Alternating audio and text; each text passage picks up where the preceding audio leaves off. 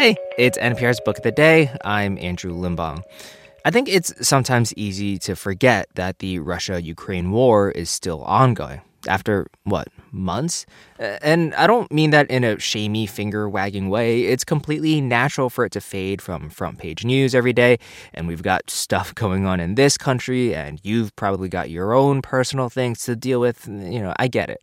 But the war is still going on, and we've got two kind of wildly different perspectives on it on the pod today. In a bit, we've got a look at Vladimir Putin's rise to power in the form of a graphic novel. But first, You Don't Know What War Is is a book written by a 12 year old girl from Ukraine named Yeva Skalietska, and it's adapted from diary entries that she's been keeping since the beginning of the war. This interview with NPR's Deepa Fernandes gets kind of heavy as she talks about the friends she's left behind, her old home that got destroyed, and how she knows there isn't a future for her there anymore. More than 7 million refugees have been recorded across Europe as a result of the war in Ukraine.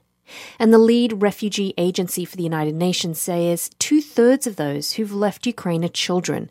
We don't often hear their stories, and so we want to bring you one now. Yeva Skalietska is 12 years old. She wrote about her experiences in the new book, You Don't Know What War Is The Diary of a Young Girl from Ukraine. Yeva, welcome. Thank you. Yeva, you know, the title of your book is You Don't Know What War Is. And Yeva, it made me realize I don't. Maybe you can read a little to us so that we do get a sense of what war is actually like. Could you read to us from day one of the war? Yes, yes. Uh, my hands were shaking, my teeth rattling. Uh, I felt fear all uh, around me. I realized I was having my first ever panic attack. Uh, Granny kept trying to calm me down, telling me I needed to focus. She put a cross pendant across my neck and then put her jewelry box away in the wardrobe. I checked my phone. A discussion about what was happening had broken out in our school chat. Once we were ready, we ran out onto the street and headed for the basement. We went inside and I started feeling panicky again. I couldn't breathe, and my hands turned cold and sweaty. The war had begun. My goodness, Yeva, that just sounds so scary. What did you do when those feelings of fear, when a panic attack came on? H- how did you help yourself through it? I I was trying to uh, calm myself, and I met other children from my block of flats apartments in the shelter, and we had uh, small games that we uh, that could attract ourselves.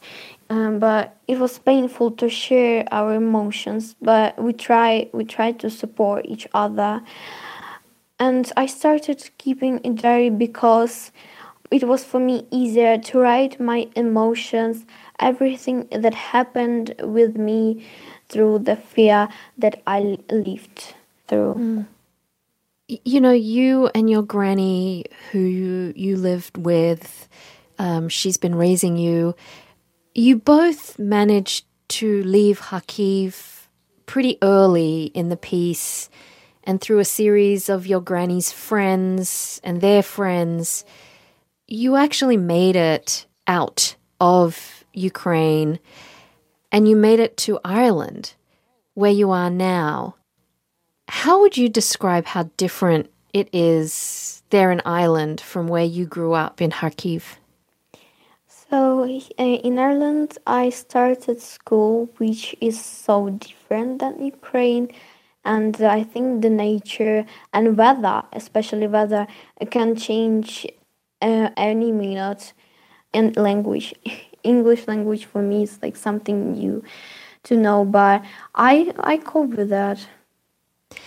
You know i know from reading your book that many of your friends from school weren't as lucky to make it out of kharkiv as quickly as you and your granny did. Are you still in touch with your friends and, and what happened to other children?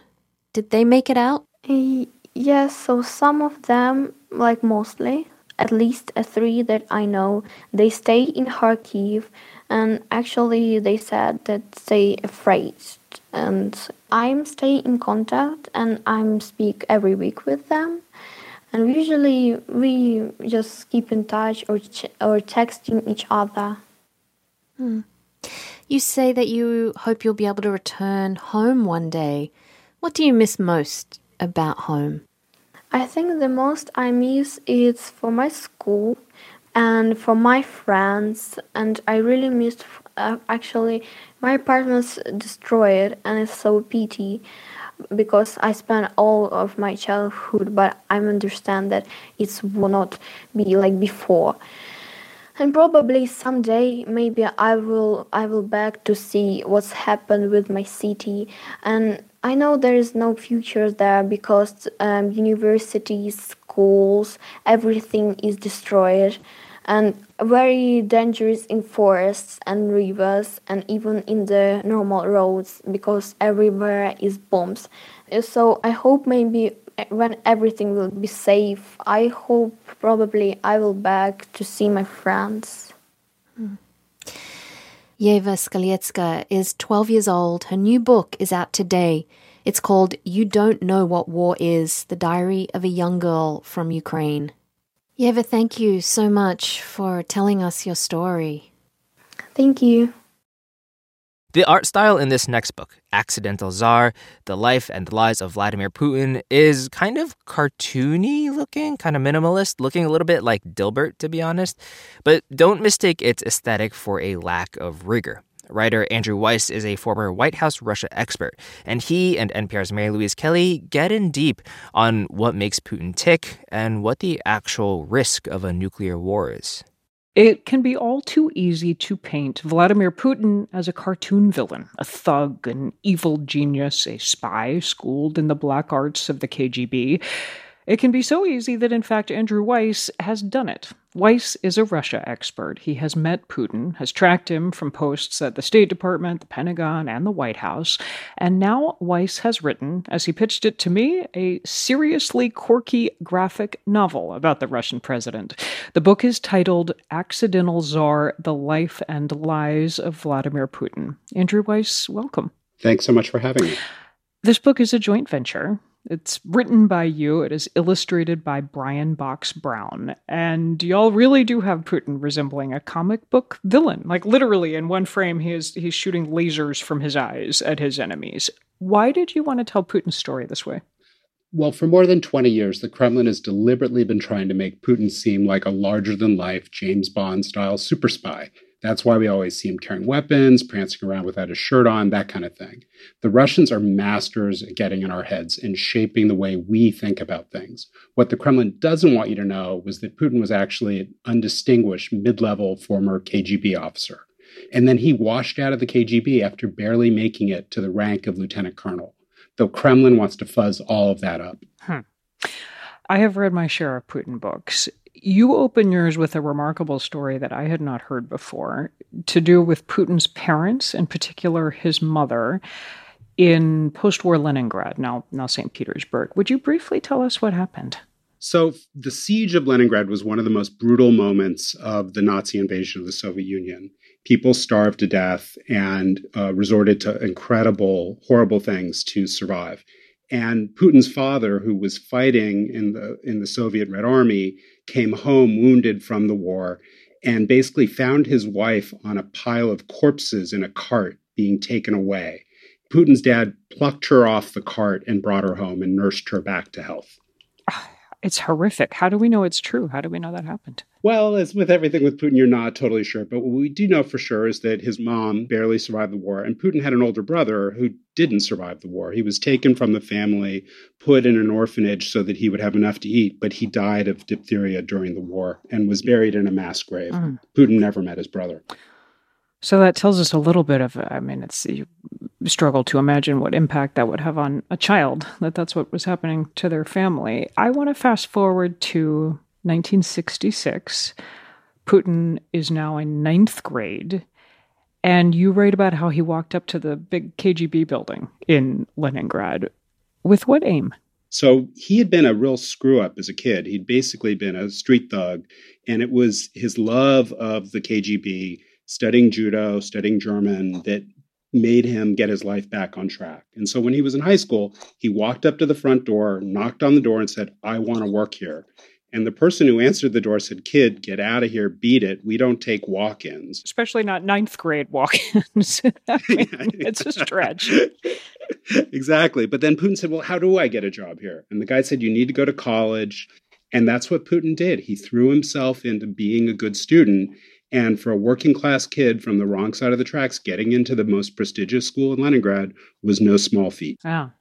Well, he does it. I mean, in 1975, he enters the KGB. He's posted to East Germany at the time of Backwater. Those years have been much documented because people are so curious about how that may have influenced who Vladimir Putin became. What do you want us to take from that chapter, from those years in his life? The most important thing that Putin experienced in East Germany was the spontaneous unraveling of the German Democratic Republic, the DDR. He saw what happens when people take responsibility for their own freedom and their destiny. And it's the fear of that kind of situation that animates pretty much, I think, Putin's most deepest, darkest fears about the United States and what the ultimate agenda for the United States is with regard to Russia. Let me bring us up to today and Putin's war in Ukraine, a war that even he, there seem to be signs that he grasps that it is not going entirely to plan. How do you explain his miscalculation there? Part of it has to do with the fact that Putin probably had the worst work from home experience of any foreign leader. He retreated during the pandemic. He marinated himself in conspiracy theories and bogus history about Ukraine. But then the thing which we all have to remember is that Putin is an opportunist and an improviser. The US withdrawal from Afghanistan in the summer of 2021 convinced him that the Zelensky government would crumble if Russia pushed for regime change in Kiev and that the US and the Europeans wouldn't push back. So he made an epic miscalculation, and he's paying an enormous price for that today on the battlefield.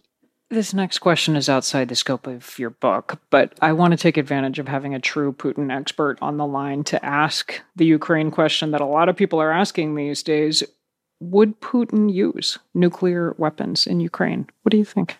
The danger when it comes to nuclear weapons, and this is a theme that starts on literally on page one of the book, is this level of emotionalism and impulsivity that Putin has displayed at key moments in his life. This is a man whose emotions have often gotten the best of him. I saw this firsthand at the White House, and it's part of why leaders like Joe Biden have to take seriously the threats to use nuclear weapons in Ukraine. What was your story? What was your experience? At the White House that causes you to say that? So I was in President Clinton's private residence for his farewell call with Putin in early 2001.